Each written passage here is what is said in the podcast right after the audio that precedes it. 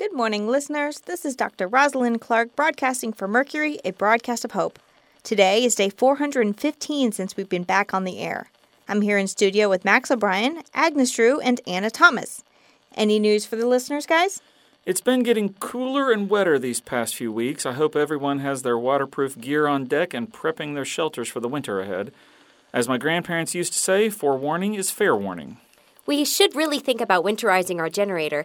I can take a look at some electrical books in my storage to see what's the best way to do that. Let's make a list after the broadcast of some things we may need.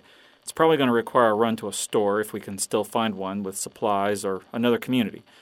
By the way, did you eat the last egg? I had my mouth really set for a tomato and canned baked beans omelet. Sorry, I got hungry last night. I was hoping no one would notice. It's an apocalypse. We notice when food's not around. I said I was sorry. Look, I will send a request through the post office to St. Eloise to see if they can give us some more eggs. Maybe we should just ask for a live chicken this time. The feathers will make me allergic. Continually asking for eggs is not sustainable. They're going to get sick of us always asking. We should look up creating a chicken coop so we can keep it far away from you. If any listeners have any information they can give us on that, we'd be glad to include you in our egg ration once our alleged chicken starts producing. Hey, Anna, do you think any of the farmers at St. Eloise would be open to helping build a chicken coop here at the station before winter sets in? Anna? Anna? Anna? Anna? Huh? Uh, uh, uh, um, uh, I'm sorry. Did, did you say something? Anna, you've been quiet. What's up? I think one of my kids is suffering from PTSD. I heard Dalton talking in his sleep, actually, more like fighting in his sleep. I guess it would be more like night terrors. He's been urinating on himself and has trouble paying attention in school. I can't blame him. The little guy has seen more than enough death and destruction for a lifetime. Heck, we all have. Sometimes I have trouble sleeping. I hear things that are not there. I am anxious all the time. I try to put on a brave face for my family, but the fact of the matter is, sometimes I feel like it's never enough. That I'm operating on an empty tank of gas and that I'm failing my family. What? No, I don't think no, so, Anna, Anna. no. Sometimes I feel like a fraud coming in here, getting on this microphone talking about hope, knowing full well that the world has taken a one way bus ride to hell. Anna, please. No, Max. I have to say it, I do. I'm so tired.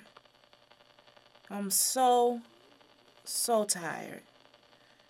The constant grind of foraging for food, killing zombies, teaching my kids what to do, teaching my kids what to do if I'm ever bitten. It's so much. And I'm always feeling like like I'm forgetting something, you know? Are the doors locked? Check. Windows? Check. Wait, did I forget the doors? Let me check again. Is there someone outside? What was that noise? Where is my gun? Is it loaded? Oh, it's just the wind. Did I wait for kids? What time is it? I gotta go back to sleep. But what if someone comes while I'm asleep? And on and on it goes. The constant self interrogation goes from day to day issues to deeper, more insidious questions. Like, what if one of the kids get bitten? Or their friends from school? Or so many questions that I don't even have the answers to. So many questions that I can't even begin to answer. I can't sleep. And when I do, I replay the most horrific things that have happened. Watching friends die, police officers abuse their power, orphan children walking the streets because their parents had turned.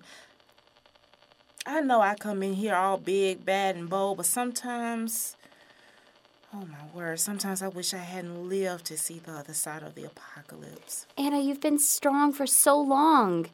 You took in kids that weren't even your own. You've been spearheading this massive postal service project. Not to mention coming down here to the station, giving all of us great survival tips and strategies.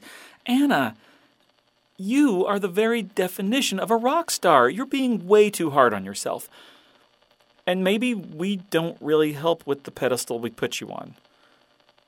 Now that I think about it, I don't think we really ask enough of how each other's doing. Like, really doing with all of the things that we see.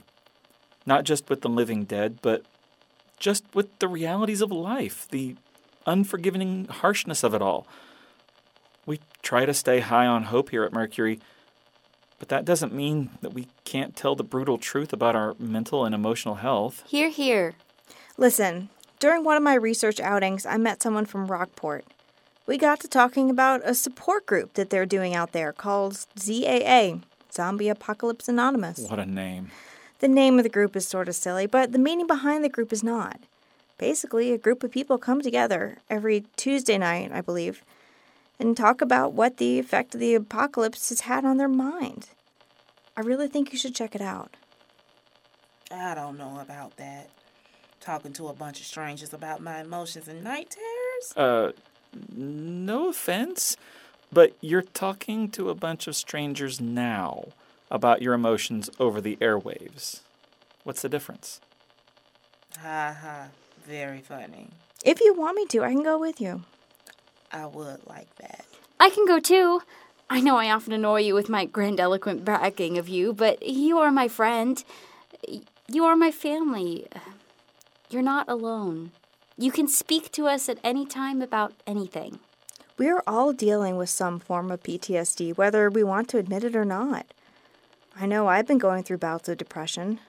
Entire days pass by, and the only thing I can do is complete a broadcast with the crew and use the bathroom. No energy to eat, complete my research, or help around the studio. All of my energy in this vacuum, and I'm trying desperately to get above it. I don't say much about it because, well, in an apocalypse, who has time to talk about their feelings? We're going to make time. Maybe we can invite one of those therapists from Rockport to host a ZAA meeting live on the broadcast, or at least talk about it more extensively. Nevertheless, I thank everyone for their honesty. It was hard to hear, but much needed. Signing off, this is Max O'Brien for Agnes Drew, Dr. Rosalind Clark, and Anna Thomas. Remember to really take care of each other.